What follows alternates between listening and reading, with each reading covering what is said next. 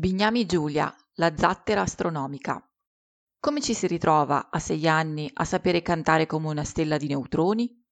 O a fare gare di caccia ai satelliti nelle notti estive? Com'è ritrovarsi un astronauta a colazione e un premio Nobel a cena?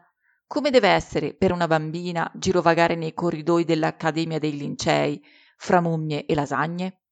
Tra formaggi che camminano, pericolose trappole Yetcon, strampalati fisici teorici che girano per casa, dessert esplosivi e altre improbabili avventure, essere figlia di uno scienziato può essere un'esperienza dura e meravigliosa. Giulia Bignami, figlia dell'astrofisico scomparso Nanni Bignami e lei stessa scienziata, racconta la sua infanzia incredibile, a volte traumatica, spesso fantastica, in un racconto esilarante e commovente.